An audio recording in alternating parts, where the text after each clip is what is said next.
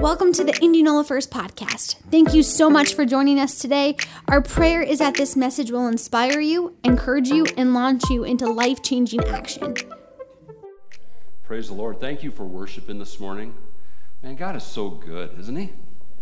I'm telling you what, I, I, uh, I got the joy of the Lord this morning. I have got the joy of the Lord this morning. I hope you do too. It was just coming over uh, me as we were singing in waves. And I want you to understand something. You can be sad about circumstances and still have the joy of the Lord. It just keeps coming and coming and coming. There's no end to his supply of joy. This morning is week seven of our Hebrews series. And we've covered a lot of uh, things in these last uh, weeks and and uh, if you've been following along with reading through Hebrews and the following uh, and following the sermons, you have probably come to understand that we have barely even scratched the surface of this book that teaches so much. I, have been given uh, a, giving you a brief synopsis of the overall theme of Hebrews each week. It's important to understand the, uh, the different times that the books of the Bible were written in, and to know the people who first read these books and what their overall circumstances were and situations. So often we take a scripture and we go, that's my scripture, and we'll take one verse and we'll just try to apply it to different things in our life. And there's nothing wrong with that. But there's something that's very rich that comes out of digging in deep, looking at the historical uh, uh, situation and in, the context. Uh, of it all and, and, and how it all fits in with what the world was going through, even, and what the individuals who heard it were going through uh, it, it, just brings this richness of truth out of the scripture. And that's what we're endeavoring to do with Hebrews in this series. Um, it takes some time to do that. And it may even uh, help to uh, get some reference books that, that aid you in these studies. But, but digging in deep like this makes the Word of God come alive. It makes it exciting. How many know the Word of God is exciting? Right? There's like four of you that think it's exciting. Are you awake today? Is God sit on the throne today? Hallelujah. Somebody, somebody shout with some joy today because uh, I'm going to explode if you don't. All right? Hallelujah. God is so good. Uh, this letter opens in such a unique way. We shouted and all the babies woke up, right? Uh, that's all right. This book opens in such a unique way. Remember that it was written to mostly Jewish Christians who were waning in their faith because of the persecution towards them that had been increasing over the last decade of their lives or so.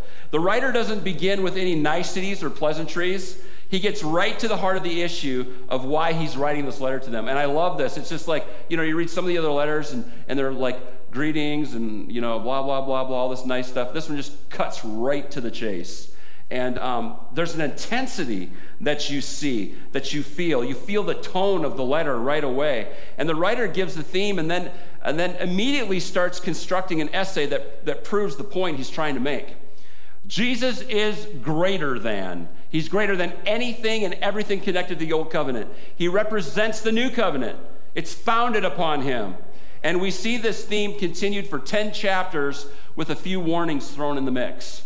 So we have Jesus is greater than, Jesus is greater than, and then we have some warnings. He starts out with how Jesus is greater than the prophets and how Jesus is greater than the angels. And then he goes into a warning against neglecting our salvation. Then a continuation of how Jesus is greater than the angels. And then he's greater than Moses, he talks about. Then he gets into a warning against unbelief and apostasy. Then he's right back into how Jesus is greater than Joshua. And we've gone through all these in the weeks past. He covers how Jesus is greater than the Levitical priesthood and is our one and only high priest. Then he goes into a warning about being spiritually immature and again about falling away. It's like a, it's an awesome book. The writer then goes on, on into uh, how Jesus is our high priest in the same order as Melchizedek. We read in chapter 8 how Jesus is the high priest of the new covenant. Then he writes about how Jesus is greater than the tabernacle itself. And then the writer seems to switch the theme a little bit. It goes from Jesus being greater than this, that, and the other, everything connected with the old covenant, to an application of what he has just been proving. As if to say, now that you understand that this gospel you are being persecuted for, this gospel of Jesus Christ that your spiritual fathers and mothers have been put to death for, now that you understand it's worth going through anything for because he is greater than anything we've ever had in the past, then he says, here's how you can apply that. And that's what we're getting into last week and into this week. Last week we got into um, the application, which was uh, Hebrews chapter 11, the faith chapter. He talked about how faith affect how faith is affected and defined by the truths he just discussed in verses in chapters 1 through 10. Then he explains what true faith really is. It's, it's hope. It's hope and belief in the absolute truth of Jesus Christ in spite of anything that we could ever go through here on the earth. And I think that's really interesting that we're studying Hebrews in the midst of all this right now. God has just set this up. We're going through stuff. And yeah, some of us are going through worse than others. I get that. I, I totally get that. But faith is the hope of what is coming, what we know to be true. And it doesn't matter what you're going through, healing is coming. It doesn't matter what you're going through, life is coming. Life is coming. We've had people pass away, not even necessarily because of COVID, but there's hope because we have a heaven to look forward to. As Pastor Jared said, his kingdom is here and yet coming. So, faith, this chapter on faith really it's an application for the readers. He's saying even though persecution has been happening and even though you're going through difficult times whatever you do don't give up. Stand firm and continue to have faith in jesus christ because he is greater. His greatness outweighs and will overcome anything you could possibly go through in this life and this last week we've been reading chapter 12 i hope you all have been joining along with the reading and it begins to apply again another application all that we read in chapters 1 through 10 by discussing discipline. So we have an application of faith, and now we have an application of discipline. We love that word, don't we? Discipline? How many just love discipline? I love to be disciplined. Well, if you say that, you didn't have my dad as your dad. Because my dad disciplined harshly, and not near as harshly as his dad disciplined. Um, anybody ever get the get a get a spanking? Anybody ever get the belt? my dad's favorite phrase, my, my dad's favorite phrase was, I will kick your butt up to your shoulders. And it felt like he did sometimes.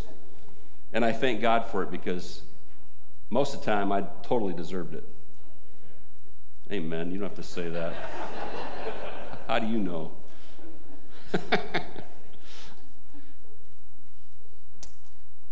It discusses, chapter 12, discusses discipline and how we should view God's discipline towards us. Discipline is where we get our word disciple, and we're disciples of Jesus, we're followers of Jesus. And it's important to remember because we often associate the word discipline to the word punishment and to that alone. It's important to remember that it's not just that. In fact, discipline is more than being punished, when we do something wrong. It, in the original Greek, the word is translated to the word that's the, the original word that's translated to the word discipline is the word paideia. Everybody say paideia. Paideia. You can speak Greek now. I give you a Greek word, paideia. And paideia does carry with it the idea of rebuke and correction, but it also has the positive side. Everybody say positive side of training and lovingly guiding for the purpose of reaching maturity. You need to write that down and remember it. It has the positive side of training, discipline does, the positive side of training and lovingly guiding for the purpose of reaching maturity. And you could even put spiritual maturity there. This is the kind of discipline that Hebrews gets into, and I think it's very, very interesting um, because we see that word again, we see that word discipline, and we're like, ooh, punishment. It's not always punishment. It's not always punishment.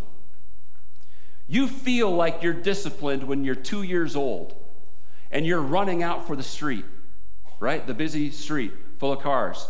And mom or dad comes by and they grab your arm a little abruptly and they pull you, and it might hurt a little bit. The grip they have might be a little tight, but how many know that's discipline? It's lovingly guiding you away from danger, it's lovingly pulling you back from destruction. That's discipline. And when we're two, what do we do? No! I want to play in the street. I don't get it. I don't understand. And we're pulled in. It wasn't punishment, it was guidance. And that's the idea here, paideia. Hebrews 12, 4 through 8. In your struggle against sin, you have not yet resisted to the point of shedding your blood.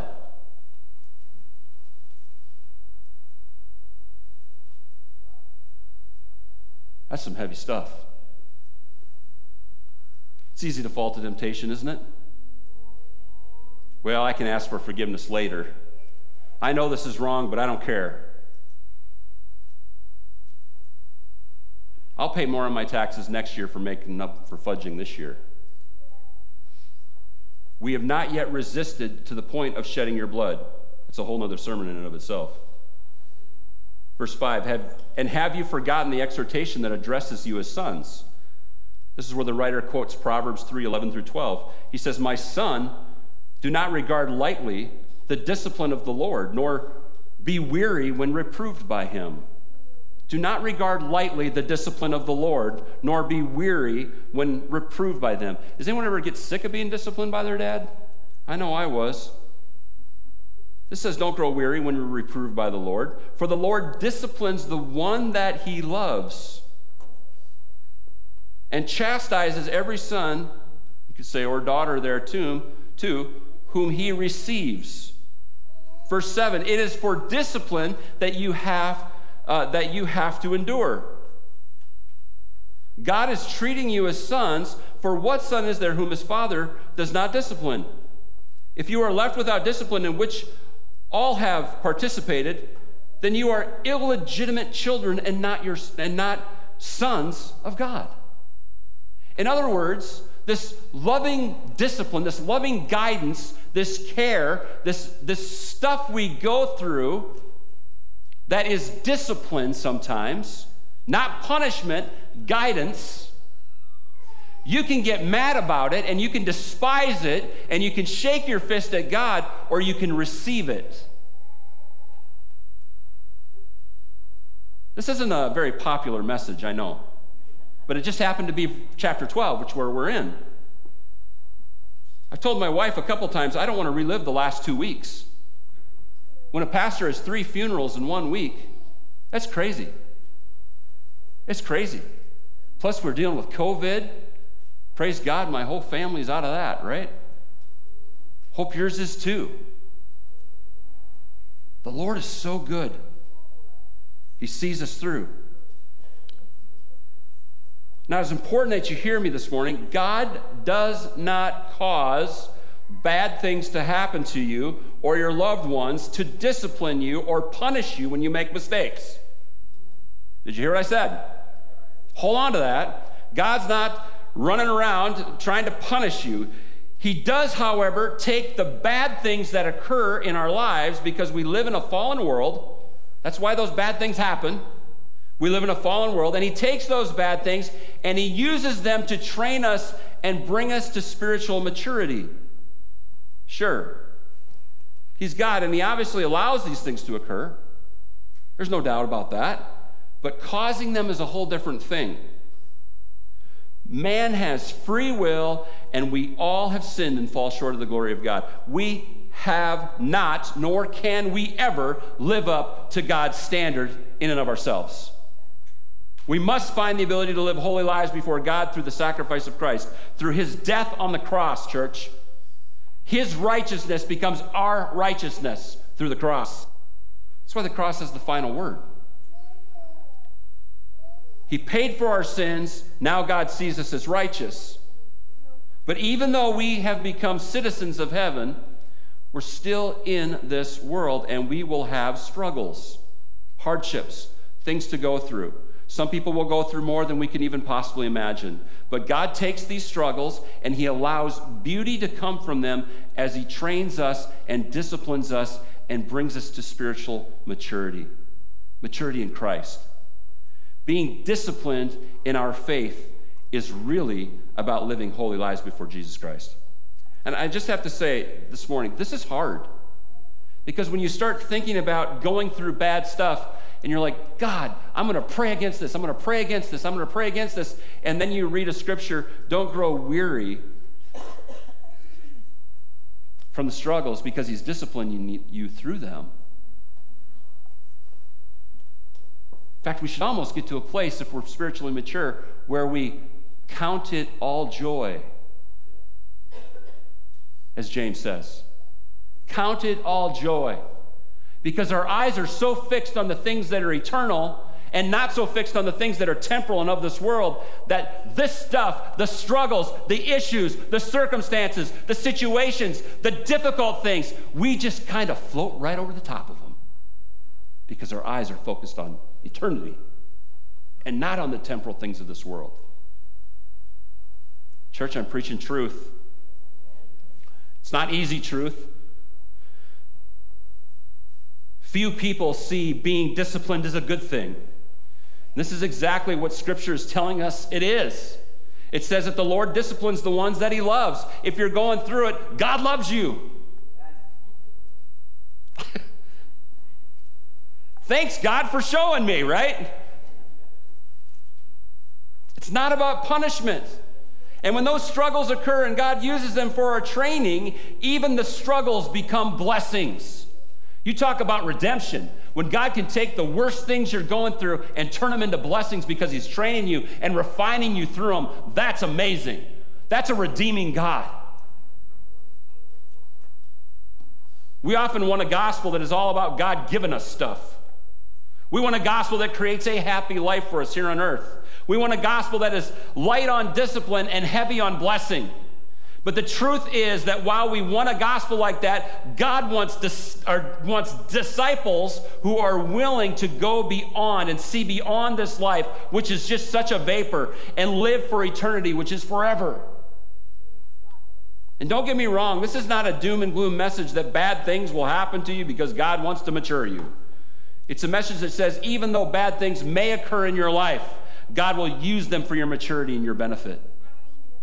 And yes, we can grow bitter and angry with God. We can even let our faith slip and falter like these second generation believers were doing because of all that, that they were going through. That's every individual's choice. That's the gift of free will that we have. But make no mistake, God isn't a big, mean kid with a magnifying glass in the sky burning us all like we're little ants. That's not the image of God that you should have. On the contrary, He loves you with an everlasting love. And if you're going through it, I guarantee you there's someone going through it worse or more than you are who isn't shaking their fist at God. Let Him show you His love, His love for you. Let Him turn those struggles into spiritual maturity, which will give you more purpose in life than you can than you've ever possibly imagined. See, God doesn't, God doesn't throw you in, in the fire of trials and tribulation. You are in those because you live in a fallen world. Why are you in those trials and tribulations? Because you live in a. That's it. He's the one redeeming you and taking those trials and using them to refine you into a mature disciple of Christ. He's disciplining you with those, not causing them, using them. Hebrews 12, 10 through 13. For they disciplined us, speaking about our earthly fathers, for they disciplined us for a short time as it seemed best to them. But he, speaking of God, disciplines us for our good, that we may share his holiness. For the moment, all discipline seems painful rather than pleasant, but later it yields the peaceful fruit of righteousness to those who have been trained by it. Therefore, lift your drooping hands and strengthen your weak knees, and make straight paths for your feet, so that what is lame, those things in your life that are lame and need to be worked on, so that what is lame may not be put out of joint, but rather it would be healed. I want to remind you that these believers that were being written to were living in a time that at any moment, because of their beliefs, because their stance for Jesus Christ, that they could have been used by Nero as tiki torches for his garden parties. That's who was hearing these words. And I've told you about that in this, in this series a couple of times, But if you were a Christian, it was like a death sentence. That's why he's talking this way, the writer. Man, and he's saying, this is all discipline, and you should love it. Folks, this is hard scripture when you think about what these people were going through. How many have ever had to, uh, you know, avoid being a tiki torch at a garden party?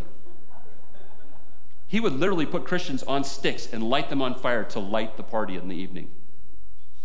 It's sick. It's unbelievable to think about that. The writer is saying that discipline is not only about punishment. Sure, it can be. But most often, when we go through hard times and struggles in this life, it's just the result of this fallen world. And the best way, the only way to combat those things in our hearts and our minds and our emotions and our feelings and all that is to consciously allow God to use those things to refine us to maturity. Let holiness be developed in your life. And that's really the result of maturity. Holiness is the byproduct of maturity. John 12, 25. Remember the words of Jesus. He said, Whoever loves his life loses it, and whoever hates his life in this world will keep it for eternal life. And these are the words of Jesus recorded by John the Apostle. I, I, told you last week how John was placed into a pot of boiling oil but was not harmed. He was supposed to deny Christ or be boiled. He chose to be boiled, but God spared his life. And I wonder if these words of Jesus were resonating in his ears in that moment where he had to choose death or denial of Christ. He didn't know when he made that choice that God would spare him. Well, if I choose life, then God will get me out of this predicament. He didn't know that. But he chose to be boiled, and God did save him. There have been countless martyrs since that time that did not love their life so much as to deny Christ just to hold on onto it. And countless who God didn't even spare. And I, I say I bring this thing up about loving your life because so often we love our life so much. We, we love our, our family so much. We love our job, our situation, our maybe our financial blessings that we're in. We, we start to love those things so much and we hold on to them so tight that if anything tries to come against those things, we just, we just lose it. I'm not saying you shouldn't love your family. I'm not saying you shouldn't walk in his blessing and be full of, of everything that God wants to provide you with and give you with. But there's no guarantees. Not on this side of Jesus' return there's really no guarantees. Wealthy Christian people have lost everything financially before. People with family members who were, many of you probably are, are in this boat. You've had family members that you prayed for for healing and they didn't get healed. Well, is God's word not true?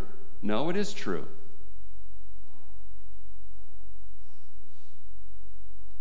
But bad things do happen in this life. I just thank the Lord that we serve a God who sees us through those things and gives us absolute hope for the future. There are countless Christians who have endured horrific things just because they live in this fallen world, but their eyes were so focused on eternity that they could see past the grief of the hardship they endured. It took a while, but they did it. They chose to let God use the circumstance to mature them. And one couple that the Lord brought to my remembrance as I was writing this sermon, there were a couple that spoke at the church that I was at in Brookings, South Dakota. And the couple was Pastor Ron and his wife, Levon Masters.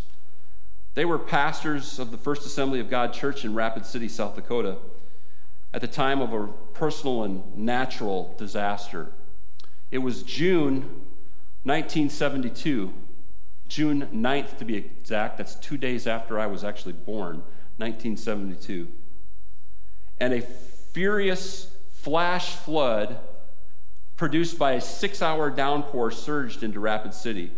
The flood ripped through the city, seizing the lives of 238 people, including the Masters' three sons Stephen, who was 12, Jonathan, who was 8, and Timothy, who was only 2. These are pastors, these are Christians, these are good people who love God, who've given their whole hearts to Him, who've given their life in the work of ministry.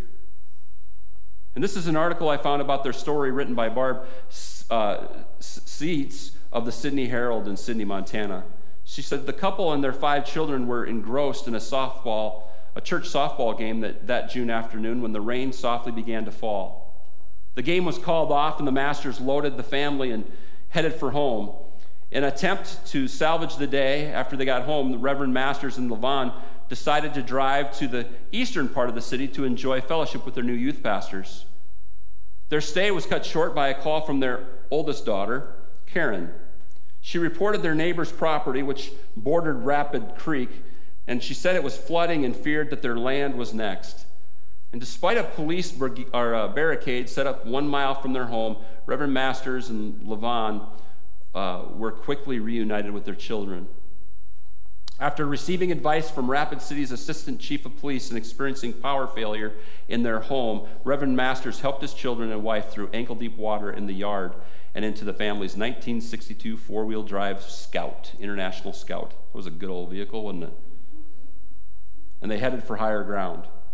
Within six hours, the dark clouds had deposited nearly 15 inches of rain over the central and northern Black Hills, most of which drained into Rapid City. So, swollen creeks and streams formed wide rivers in the ravines and drainages.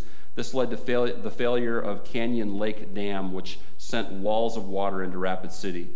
With the family loaded into the vehicle, the Masters quickly made their way to the Jackson, Jackson Boulevard Bridge. Right after crossing the bridge, disaster happened. The water lifted the scout off the road. They were floating. The turret spun the vehicle out of control. The current swept them away. The scout was brought to a sudden halt between two cottonwood trees. The seven family members were fighting for their lives, quickly thinking Reverend Masters was able to rescue Levon and Karen from the fast moving debris uh, filled waters before the entire scout was submerged. Karen held tightly to their two year old Timothy as she fought to find shelter in a nearby tree, but the current tore the baby from her arms and swept him downstream. Stephen, Jonathan, and Joanne were trapped in the back seat. The dangerous, fast moving debris and swift current uh, torrent made it impossible for their parents to reach them. Reverend Masters, Levon, and Karen took shelter in the boughs of a couple of trees throughout the night. The water began to recede with the coming of morning, and the three remaining family members heard a small voice that rose from within the scout. It was Joanne. She survived. They were overjoyed. They thanked God for another life saved, but her brothers had not survived. Reverend Masters pulled his frightened little girl from the wreckage. As she said, Daddy, God wants me to be a missionary. And he said, He surely must, honey. He surely must. Pastor Masters said, Life is a school, and we are always learning. What you put in is what you take out of it. After experiencing a loss of such magnitude, he said, You must go back to your foundation. I didn't know what I believed after losing the boys. For one year after the flood, I lived on what I knew, not what I felt. It's a powerful statement. Because I wasn't feeling anything anymore. If a man never believed in hell, he would, have believed, he would believe in it after a night like that. A girl trapped in a nearby tree screamed all night long. Lightning provided glimpses of bodies, trees, cars, uh, parts of houses, and other debris, debris floating by. Just before daybreak, the water started to drop. Joanne had survived the night in an air pocket at the back of the vehicle of the scout. She said her brothers had shared the air pocket, but Stephen eventually stopped talking, and then Jonathan was just gone. Master said he'll never forget the look of terror in his daughter's eyes. It just pierced your soul. He said, sooner or later, rain will fall on everyone. Some rain will fall in everyone's lives. Everyone experiences bitterness. They struggle to get past and live a productive life. There comes a time after a terrible tragedy that a person must make a decision either wither away, or live a productive life, we chose to live a productive life. See, I know that was long. But tragedy isn't caused by God, isn't brought upon you by the Lord because he's mad at you or because he wants to punish you. Tragedy, hardship, struggle, it all is because we live in a fallen world. And you know what? God is so good, He'll take that tragedy, He'll take that struggle, and He'll use it to refine you and make you stronger. God has done great things with this couple since that tragedy. They've spoken all over the world, as well as pastored internationally. They are a story of triumph over adversity, of course. Uh, they, they, chose to let uh, struggle and tragedy in this life become a refining tool in God's hands. Not, not again, that God did it, but He used it to refine them as a couple and family. And their daughter did become a missionary, by the way. They're hard truths. Because again, we just want to be happy. We just want to have everything work out, everything be perfect. And guess what, church? If your eyes are focused on eternity, that day is coming. That day is real as real can be. When the trumpet sounds and the dead in Christ rise first, and we're caught up together with them in the clouds, and there's a great reunion in the sky, and there'll be no more sickness, no more pain, no more struggle, no more pandemic, no more war, no more hatred, no more racism, no more media, no more politics. I mean, come on, church. That day is absolutely our day. That day is a coming. Now, God can bless and heal and deliver and provide all now, sure, because His kingdom is here. But it won't come in its fullness until He comes again and He reigns and rules in the world. His kingdom is here and it is yet coming. Why do you think, and I said this last week and I'll say it again, why do you think we're a church that's all about building the kingdom until he comes? Build his kingdom. Build his kingdom. That's what we're about. So often, we get so focused on building our own kingdoms, we forget why we're here. We're here to build his kingdom.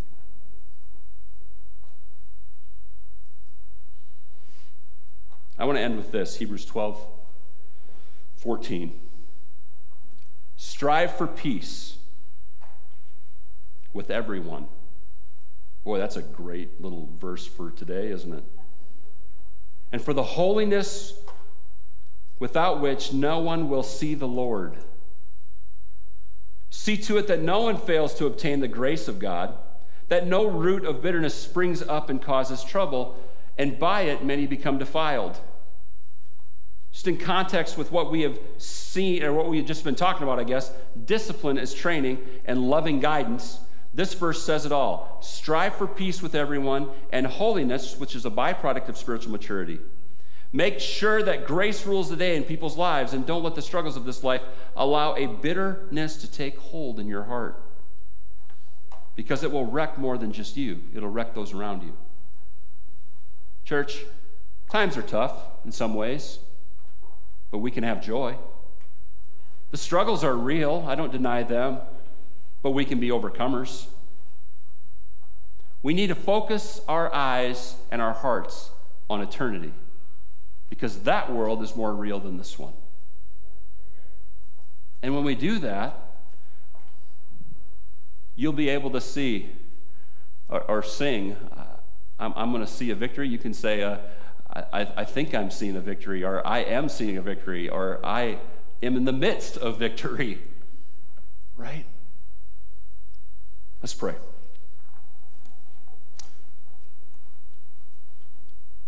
Father God, it's just amazing to me how we can go through really difficult weeks and and in a series like this, just what we're reading and studying just kind of lines up verbatim with what we're going through. And God, as I read Hebrews 12, I was cut to the core because I've complained about politics and I've complained about situations and I've complained about all sorts of things situationally that we're going through. But Lord, today I, I ask forgiveness for that. I know you know my struggles. You don't need to hear my complaints or my whining. But God, I say, use all those struggles to refine me. Use those difficult circumstances to train us to a place of spiritual maturity. God, we know they're not sourced in you, but you can take the ashes, God, of our struggles and give us back beauty in return. And Lord Jesus, we love you today. We once again give you our hearts, give you our lives. In Jesus' name, amen. Thanks for being a part of the Indianola First podcast. Join us next week to stay updated on our latest messages.